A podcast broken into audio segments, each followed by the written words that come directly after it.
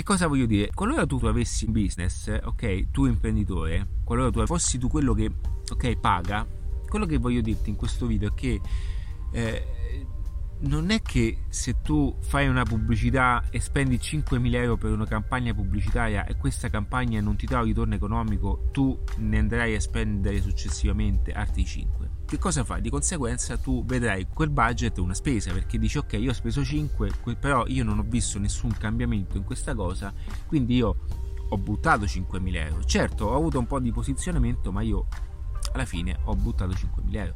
Perché? Perché non c'è una chiara strategia di quello che permette appunto al modello eh, pubblicitario di avere un ritorno economico. Quindi è normale che tu non vedi tutto questo come un investimento, ma lo vedi come una spesa, perché non è stato pianificato dal principio tutto.